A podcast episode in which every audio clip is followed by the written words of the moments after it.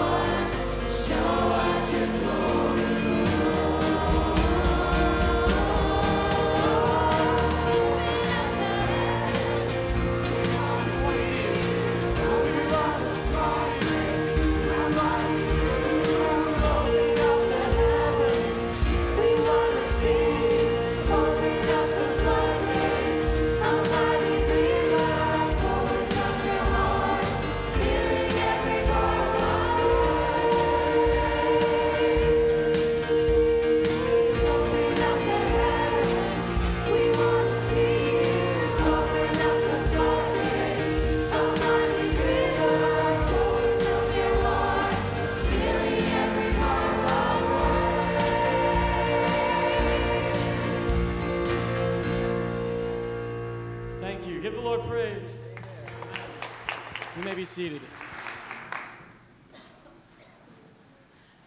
Well, welcome to worship on this cool, chilly Sunday morning in January.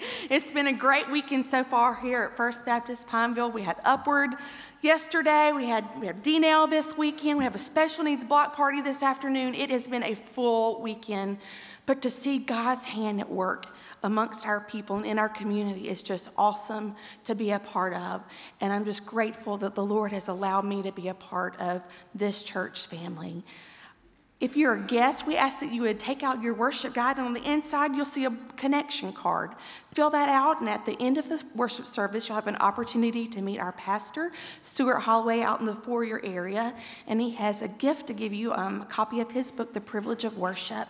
If you have any prayer requests or any other things that you would like for us to know, on the other side of that connection card, you can fill that out, and our staff and our prayer team um, here at the church prays for those throughout the week. But we are glad that you're here to worship the one true mighty God.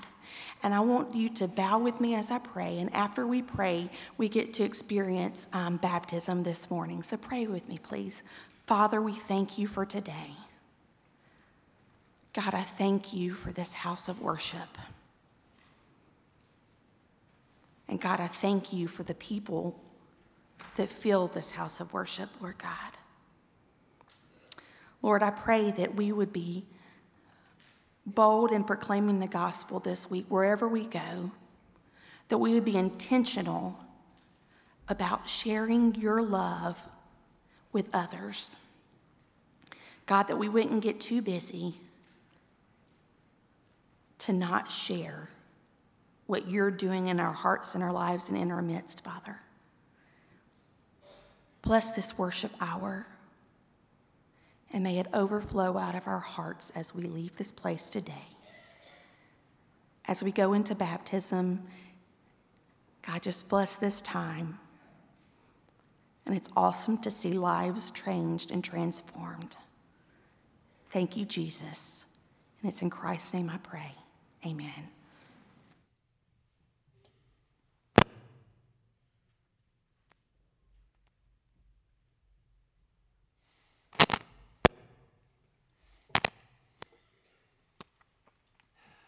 Morning. I'm Pastor Landry from Point of Life Community Church in Porterville, mission church that you have partnered with these last couple of years, and we're so grateful and thankful for that. One of the great privileges that we have as pastors is to see someone come to Christ and to make that decision to follow Him and to walk with Him. And part of that decision is, is submission to Christ, is to, to be baptized, to enter the baptismal waters. And one of the great privileges I have today is to baptize my grandson, who's recently made a decision for Christ. What a joy and a blessing it is to, to take part in, in this today and to know that Tarver has made his decision to follow Jesus, to give his life to him, and uh, to walk with him uh, as his servant. And so we thank you for your prayers for our mission work. We thank you for your prayers for our family. Uh, and we're, we're, so glad that God has given us the privilege uh, to not only be a part of the church family, to the ministry and the work in, in, in but also be a part of your work here, to have our son and, and his family here uh, as part of, part of the church family. And so today we, we baptized Tarver. Uh, Tarver, have you given your life to Jesus as Savior and Lord of your life? Okay. And uh, you're now ready to be baptized as you present yourself to the Lord. And so, Tarver, uh, upon your confession of faith in Jesus Christ as Savior and, Lord of your life, I baptize you, my brother in Christ, in the name of the Father, the Son, and the Holy Spirit. Amen. Amen. So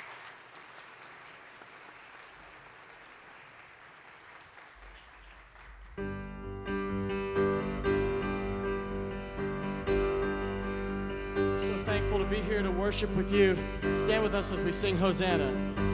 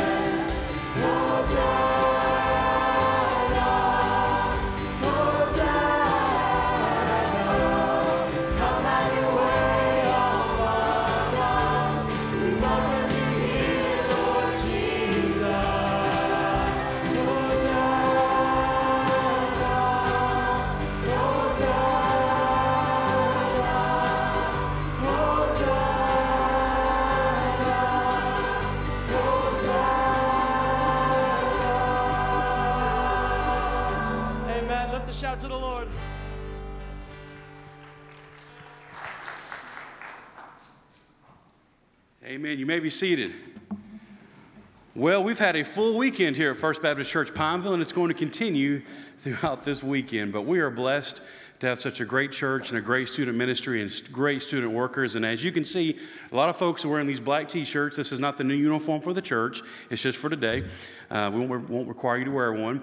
Uh, but we had our Disciple Now weekend this week, and many of you are wondering what is Disciple Now? It's a chance for students from all over the community. Around a thousand students got together and worshiped together, had Bible studies together, and small groups together to focus and to uh, focus on the Lord and to hear His voice this weekend. And uh, what was great is our speaker was Vince Smith. He's the, the Dean of Students at LC, and he reminded us this week uh, about the prodigal sons. Now, that's right, I said that correct. It was plural.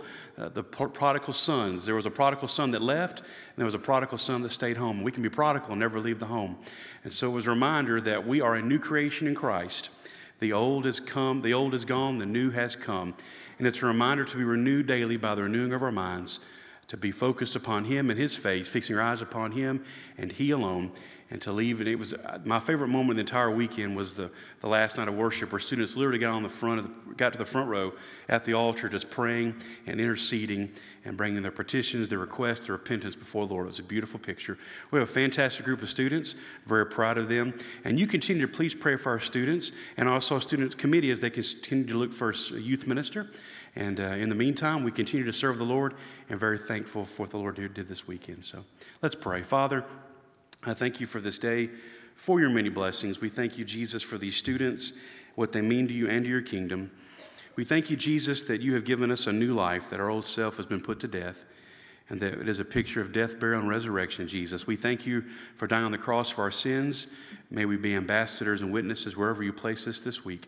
I pray that you be with these students as they go back to school this week that you would strengthen them and empower them, and they would do mighty works on their campus for you and for the kingdom of God. We love you, Jesus. We ask all these things in your precious and dear and holy name. Amen. We're thankful that Christ is our cornerstone this morning. Amen. Sing with me. My hope is built on nothing less than Jesus' blood and righteousness. I dare not trust the sweetest way, but wholly trust in Jesus' name. My hope is built.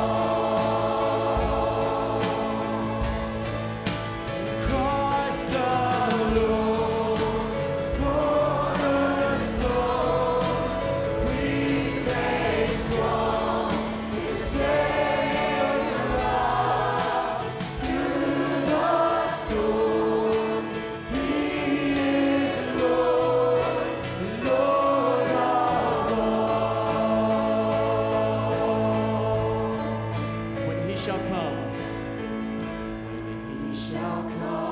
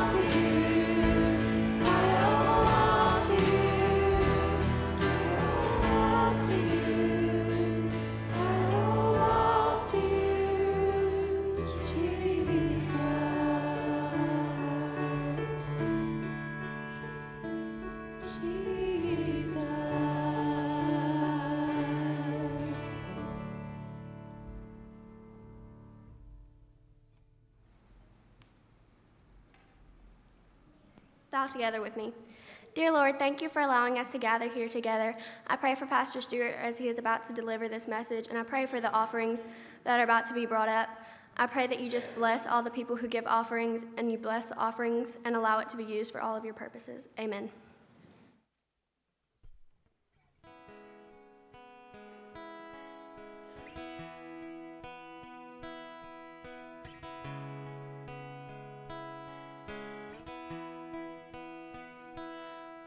These pieces broken and scattered, in mercy gathered, mended and whole. Empty handed, but not forsaken. I've been set free, I've been set free.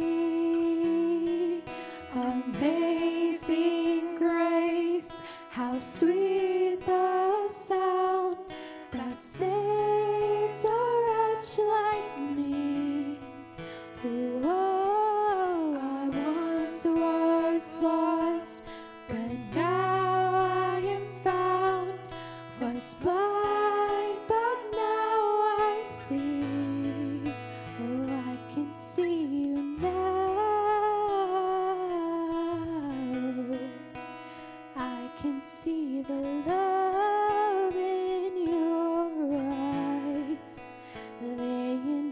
yourself down,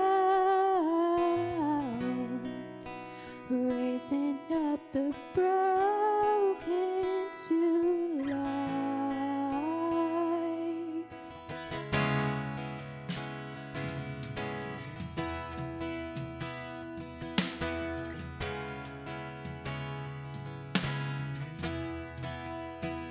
You take our take our weakness, you set your treasure in jars of clay. So take this heart, Lord,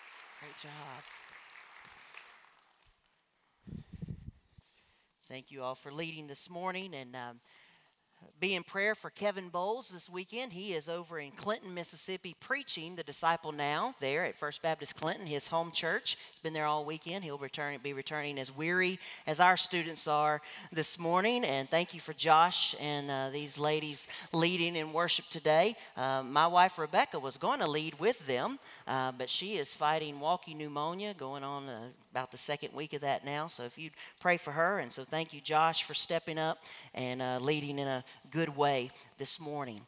Please turn with me in your copy of God's Word to 1 Thessalonians 1 6 through 8. 1 Thessalonians chapter 1, verses 6 through 8. We're continuing our series, What It Takes to Be First. And here at First Baptist Church Pineville, you know that we have one mutual commitment and then one common goal. Our mutual commitment is that we do life together and then our common goal is to be first. And that means that we want to be focused on God, involved in ministry, respected by peers, strengthened in faith, and transformed by Christ. And this over the last couple of weeks, we've been walking through what those mean, focused on God and involved in ministry the last two weeks. And this morning, we turn our attention to involved in uh, rather to respected by our peers. Did you know did you know that people are watching you all the time? Your friends at school, your parents, your siblings, your spouse, your children, your colleagues, your fellow church members, they're all watching you. Now, when it comes to social media, you can kind of become whatever you want to be. As Brad Paisley sings, I'm much cooler online. And in church speak, you can be much more spiritual online. You can be whoever you want to be, but your friends and your family and your colleagues, they know who you really are because they're watching you every single day. Did you know that people are watching our church? Uh, pastors around the state community members, former church members, all watch us. Why? Well, two reasons, I think. First, uh, First Baptist churches are the mother churches of pretty much every other church in the area in some way or another. And so other churches watch us because it's like when you see a First Baptist church struggling, it's like watching your parent struggle. But when you see a First Baptist church being strong and healthy and vibrant, it's like watching your parent being strong and healthy environment and you know everything's okay. But for us, I think it's the second reason that people are watching us as a church, and that is because they know where we were 12 years ago. They know that 12 years ago, uh, this church was at the bottom of a 40 year decline that ended with a split. They know that attendance was low, that uh, debt was looming, facilities were in disrepair. But then they also know that a new day began in 2008, and that since that time, the Lord has guided and blessed us, and the facilities are in good repair, and that old debt's been replaced by much more new debt. But we have something to say for it, right? oh. But they're curious. Is First Baptist Pineville really new and different? Will it last? This week I had the privilege of visiting with a family who recently visited with us, and it was their first time to be in a service here in about 30 years. And one of them uh, said they just had tears at the energy in the service from the very first moment. It, it took them off guard because it wasn't what they were ex- expecting. I mean, imagine placing pause in your mind of what First Baptist Pineville was like 30 years ago and then walk in to a service today. It's completely different. And they were so encouraged by that. They mentioned the excitement of the music. They mentioned looking up in the choir and, and seeing my wife, Rebecca, worshiping her, her heart out. And they mentioned being warmly welcomed by our members and invited to Sunday school. And they mentioned the expository preaching but they also indicated that before they join, they're watching to see if we're really different. Hmm. People are watching. They're watching us as a church, they're watching you and me as individuals. And that's why part of our common goal says that people who are living to be first will be respected by their peers. The church as a whole will be respected by our peers, and our members will be respected by our peers. The church at Thessalonica was like that.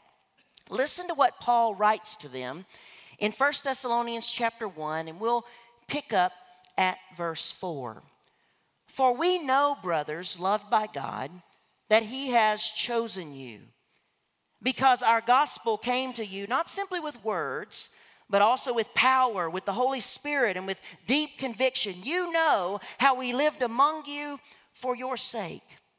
You became imitators of us and of the Lord in spite of severe suffering. You welcomed the message with the joy given by the Holy Spirit, and so you became a model to all the believers in Macedonia and Achaia. The Lord's message rang out from you, not only in Macedonia and Achaia, your faith in God has become known everywhere.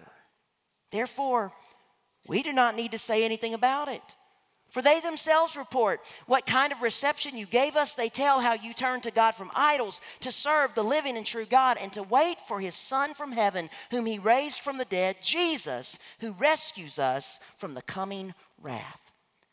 Thessalonica was a very important city in its day. It was a seaport town situated on a protected bay in the Aegean Sea, and additionally, the major trade route of the Via Egnatia, a Roman trade route that the Romans had actually put pavers down on, went through that city. And so the city's location made it prime for commerce and trade.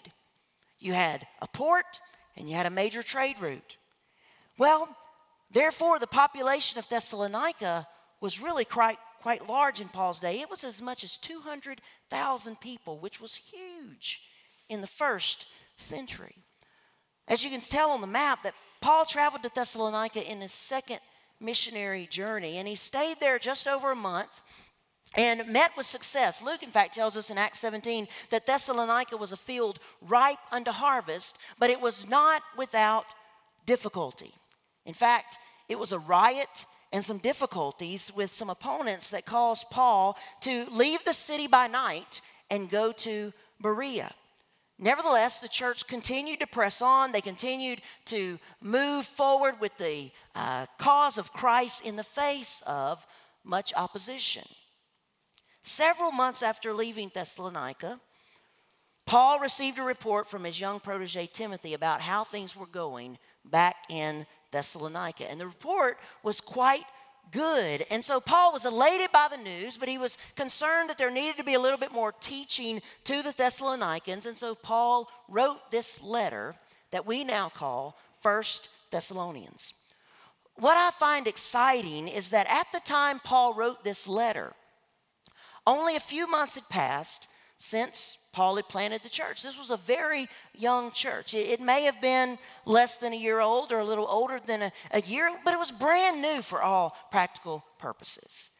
And yet, Paul says in verse 8, the Lord's message rang out from you, not only in Macedonia and Achaia, that's the Roman province, Macedonia, where Thessalonica was. Achaia is the green just below it.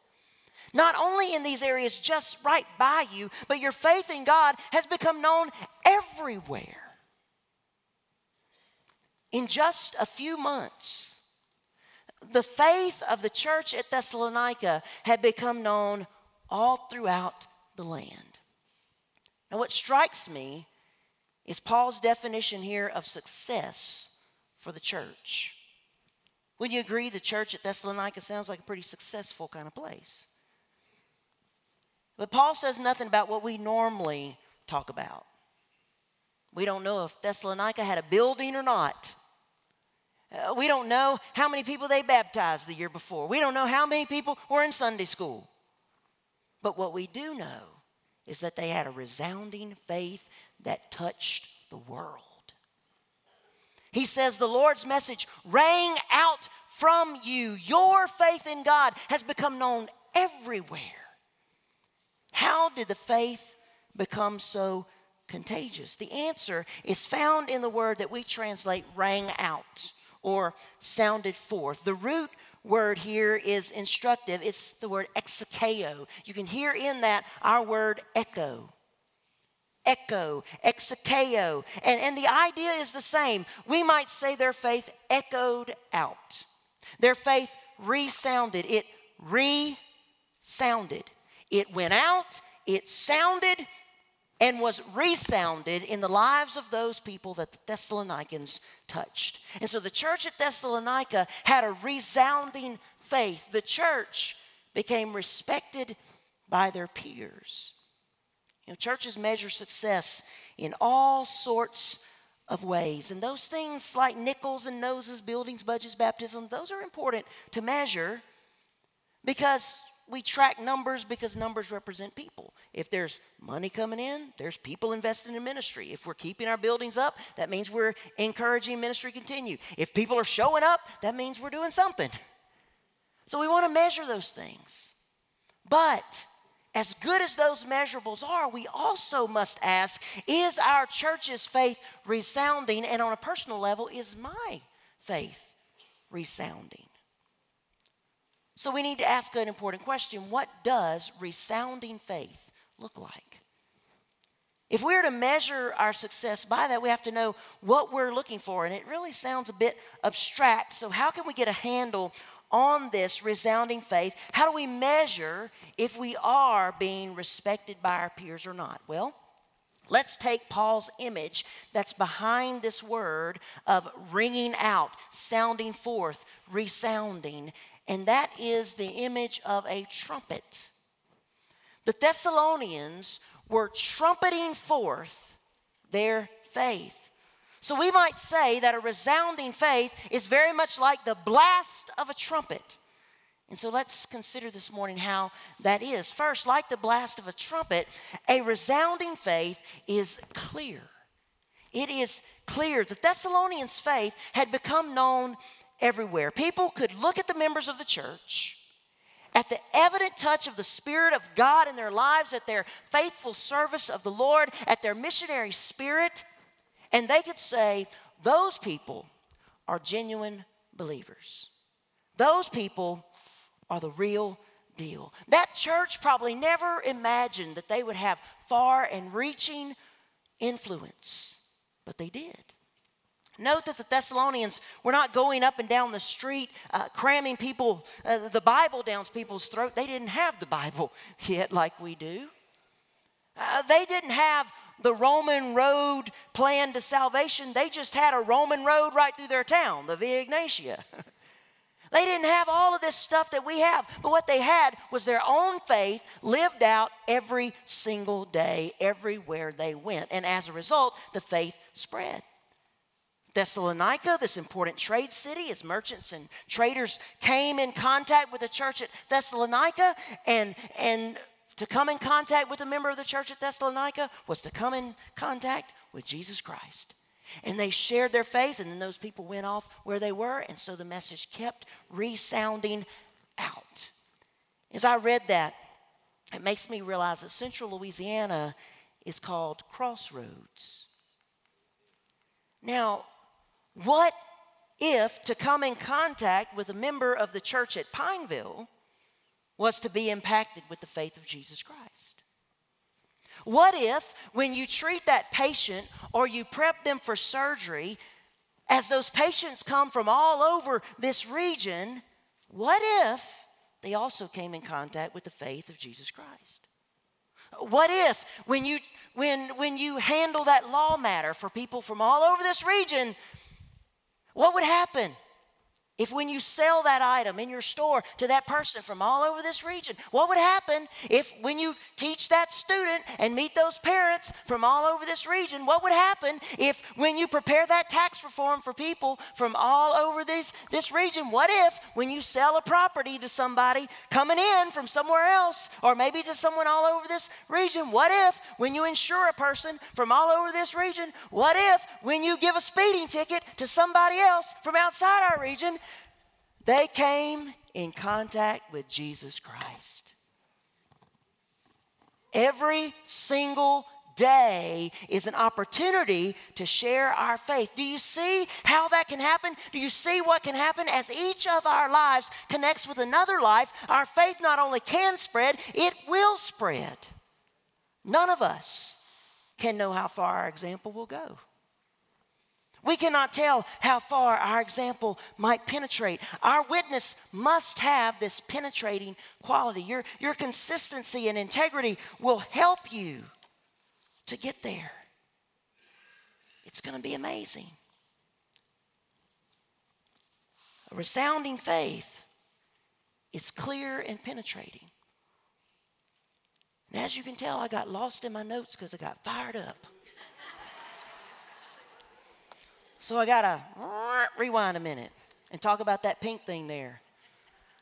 I live with consistency and integrity. The issue of be having a clear faith is being having consistency and integrity. And the first checkpoint under this fact of having a resounding faith that I, I am um, respected by my peers is that I live with consistency and integrity. As a church, we must resound consistent integrity. Whenever people see First Baptist Church at work, they must see consistency and integrity. They, they must not hear of rifts in the fellowship or bickerings over silly things. They can't hear of them because we do everything we can to protect the unity of the church and we deal with issues appropriately when they do come up. Disagreements are going to come, challenges will appear, Satan will attack. But when people look at our church, they should see a New Testament church one that's full of grace and truth, a community of forgiven sinners who are, are growing in their faith while reaching out to other sinners who need forgiveness. And, and in order for a church's faith to be clear, then each individual's member's faith must be clear. Each one of us must seek the face of Jesus and allow the Holy Spirit to make us consistent and full of integrity. Our, our business dealings must be above reproach. Our, our personal relationships must be pure. Our marriages must be growing. Our friendships must be true. Our language must be worthy of Christ. And when we fail, and all of us will, those around us must see that we handle that with repentance and we return to the Lord. We must live with consistency and integrity so that the faith will bear clear witness. And then we also have that penetrating faith because you cannot miss the sound of a trumpet. The Thessalonian church, which was just a mere handful of people in a very large city, even though this little handful of people that was just converted, even though they were very new in their faith and they lived in the midst of a strong, self confident, heathenistic culture, they insisted on being heard. And they were clear and they were penetrating and they shared the faith wherever they went. But you know where your faith should first penetrate? It's in your family. And that's why the second checkpoint of this goal is my family relationships are growing. Your relationship to your immediate family, your spouse and your children if you're married or your parents if you're if you're a child, maybe your in-laws, those immediate family relationships will be impacted by your faith if it is resounded. Your immediate family is the first group of peers who should respect you. You can live a lie at church, but you can't live a lie at home. Your spouse, your children, your parents, your in laws, they know the real you. So, what are you doing to grow those relationships? Adults, what are you doing to help your faith pour over in your marriage? What are you doing to help your faith pour over into your children? Students, especially those of you who don't have parents who are believers, what are you doing to help your parents see that you're different? And that Jesus has made a difference in your life. If you want to be respected by your peers, then your faith should be penetrating. But third, a resounding faith is rousing. It's clear, it's penetrating, and it's rousing. One old time preacher said, You do not play on a trumpet when you want to send people to sleep. A person who's respected by his peers for his faith is an exciting person. Resounding faith is infectious, it wakes up people for the cause of Christ.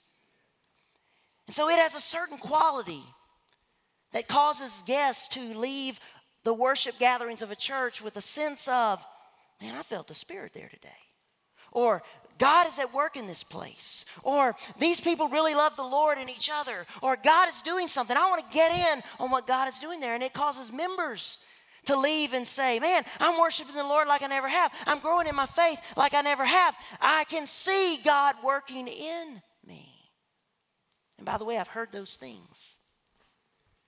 But also, as the church members go out into the community, there's a joy in their lives that causes others to say, What is it with you?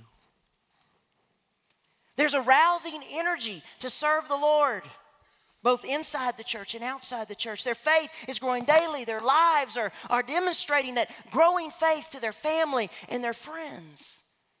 I believe today that people just want to see real faith. I think people are fed up with plastic Christianity. Uh, they're fed up with Christians being against everything and for nothing.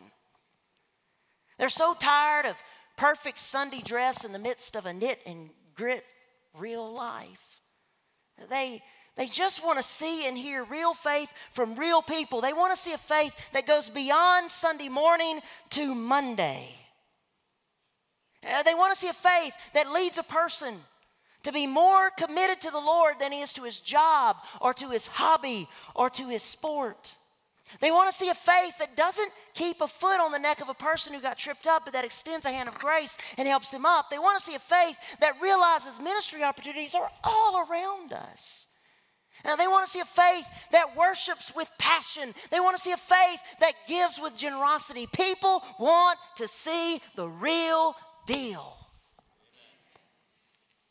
David Hume was an 18th century British philosopher, and Hume rejected Christianity and the claims of Christ. But uh, one day, Hume was walking down the streets in London, and one of his friends came hurrying by him, and he stopped him and said, Man, what are you on your way to so quickly? And he said, Well, I'm off to hear George Whitefield, the, the great evangelist. And Hume said, Man, you don't believe what Whitefield preaches, do you? He said, No, but he does. How you live and the convictions you hold can make a difference even in those who don't believe. There is an attractiveness to a holy, faith filled, passionate life.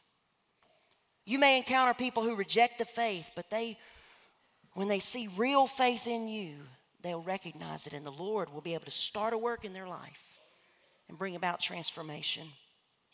Our own faith can be roused up by other believers around us, and that's why the third checkpoint in this respected by peers is I develop relationships among all generations of our church. This is something that we wanted to make sure that we maintain as we move forward in the church, that we have all generations together. And how many of you adults were encouraged when you see teenagers, and you too, Amanda, helping lead worship this morning? How many of you are encouraged by that? Isn't that awesome? Man, you see those college students and those teenagers leading, and, and it just invigorates your faith, doesn't it? Because you know, man, there's so much potential in them. But you know, it goes the other way as well. Because this Thursday at Joy Club, Miss Lenny Westbrook, one of our 90 something year old folks who's just as active as she can be, shared her life story with our senior adults. And it was it is a, a story of God's providential hand of guidance. And that bolstered my faith on Thursday as I heard Miss Lenny's faith. So, just in the space of a few days, I've been encouraged in my faith by people who are 25 years younger than I am. That makes me feel really old, y'all. Just want y'all to know that. And then someone 50 years older than I am. And all of them are serving the Lord. All of them are seeing God do amazing things in their life. And so we need relationships among all of us. Don't just stay in your little peer group. Reach out, get to know everybody. What strikes me is the faith and ministry of the Thessalonians was unlabored. They didn't have to force anything, they, they didn't have to try. Their resounding faith just came out of the overflow. The inner light of Christ shone through that pagan world that was everywhere around them. They were joyful, they were radiant. The secret of that radiance was their intimacy of Christ. And that Christ was shining forth in them. Uh, Paul gives us a beautiful picture of what that looks like in 2 Corinthians 3:18 where he says, "And we who with unveiled faces all reflect the Lord's glory are being transformed into his likeness with ever increasing glory." Every day is a little bit of a transition. Every day we're being brought to Christ. Are you being transformed into his likeness with ever increasing glory? Now, I know we all have our carnal moments that we wish we could take back, but in general, oh, is the habit of your life that you are reflecting Christ? Does your faith have a rousing effect?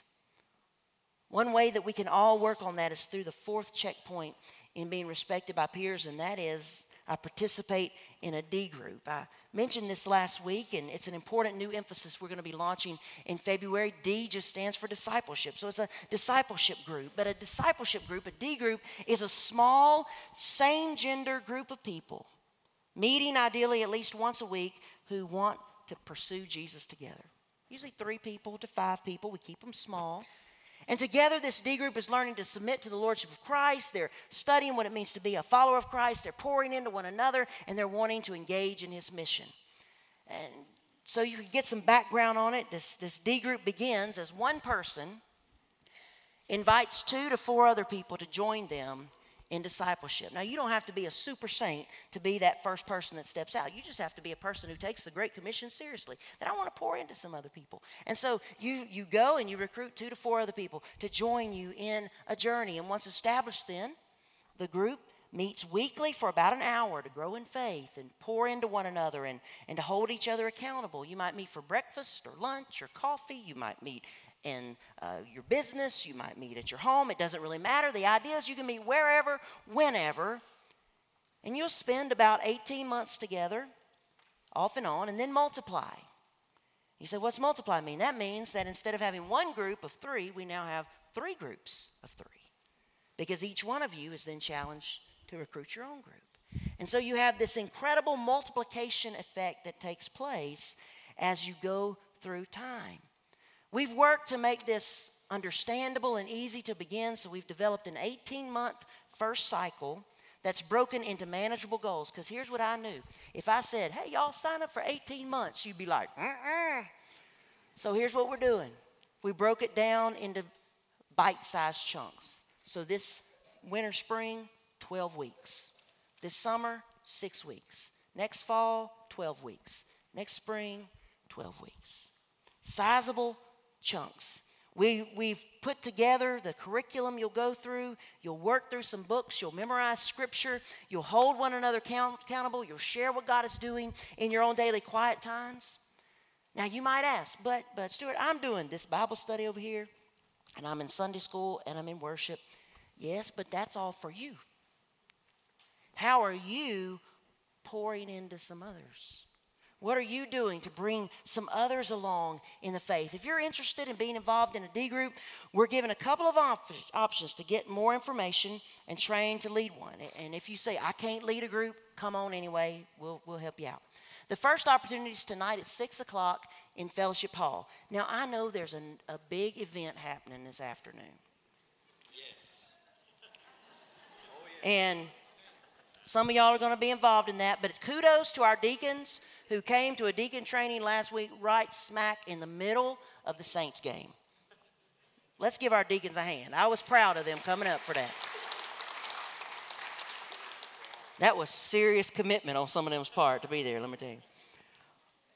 So there's opportunity tonight. Then there's the second opportunity next Sunday during the Sunday school hour. Pop out of your Sunday school class for an hour. If you're not in Sunday school, come. We want to train you then. And if I need to offer more options, I'll do that because we want you to be involved in that. This is something that our high school students and college students can get a part of. Man, you guys could see some amazing transformation in the next 40 years of your life as you pour into people. And our adults as well. How many lives could we see change? It'd be amazing. Church family, if we all lived with a resounding faith, like the church at Thessalonica, and were respected by our peers, the faith of this church would be contagious. And what gets me is having a contagious faith is really quite simple. You don't have to manufacture it, you don't have to program it, you don't have to generate it. You just have to look to God. You just have to be obedient to God because who blows the trumpet? It's God. And so the God who breathed everything into creation breathes on you. And the God who breathed and parted the Red Sea breathes through you. The God who uh, breathed and imparted the gift of the Holy Spirit breathes through you. And man, you want to have a clear, penetrating, and resounding and rousing kind of call coming through your life? Let the Holy Spirit blow. And you will see it happen. And so you too will become a model to all the believers, both near and far. And the Lord's message will ring out from you, not only in those places nearby, but your faith in God will become known everywhere. Is that what you want to see in your life? Is that what you want to see in our church? Apparently not. That's just kind of. Eh, Is that what you want to see in your life? Is that what you want to see in our church? Amen. Then let's seek the Lord and ask Him to do that. Lord, we come before you this morning and we ask God that you would give us a resounding, contagious faith. Lord, may we be respected by our peers. God, as, as other churches look to us, Lord, may they be encouraged to keep pressing on. Lord, as other people look at us as individuals, walking through the struggles and pressures and challenges of life, getting up from failures, moving through times of, of frustration, celebrating victories, Lord, may they be encouraged in their faith as we live out ours. And we pray, God, that our faith too would become known everywhere so that people everywhere could give glory and praise to the one, Jesus Christ, our Lord and Savior, the one who reigns, who rules and guides, and the one in whose name we pray. Amen. We're going to give you an opportunity to respond to the message, and as is our custom, we're going to stand and sing a song of invitation, just seeking the Lord today, saying, Just as I am is how I come. And it may be that you need to come to trust Jesus Christ as your Lord and Savior. You've never done that. And so you say, I can't have a resounding faith. I don't have faith to begin with. Well, the Lord wants to come and touch your life today and bring about salvation. And so we invite you to come today to trust Jesus Christ as your Lord and Savior, repenting of your sins and turning and trusting in Him. It may also be that you want to come and place your faith and your membership in this church family because you need a people of God to surround you, to help you to move forward in your life. And so we love for people to come and be united with our family and that you can try to be first with us. It's a lofty goal, but it's something that we want to pursue every day. And maybe that, the, that God is calling you to do something, even another step in your life. Maybe He's calling you to some kind of uh, ministry vocation or to missions or, or something else. And would you follow that call? That your, your call could be taking the gospel somewhere else and blowing your trumpet for God there. We don't know what God's doing, but we want to be obedient to Him. As we stand and sing, would you follow the Lord's leading in your life today as we sing this song of invitation?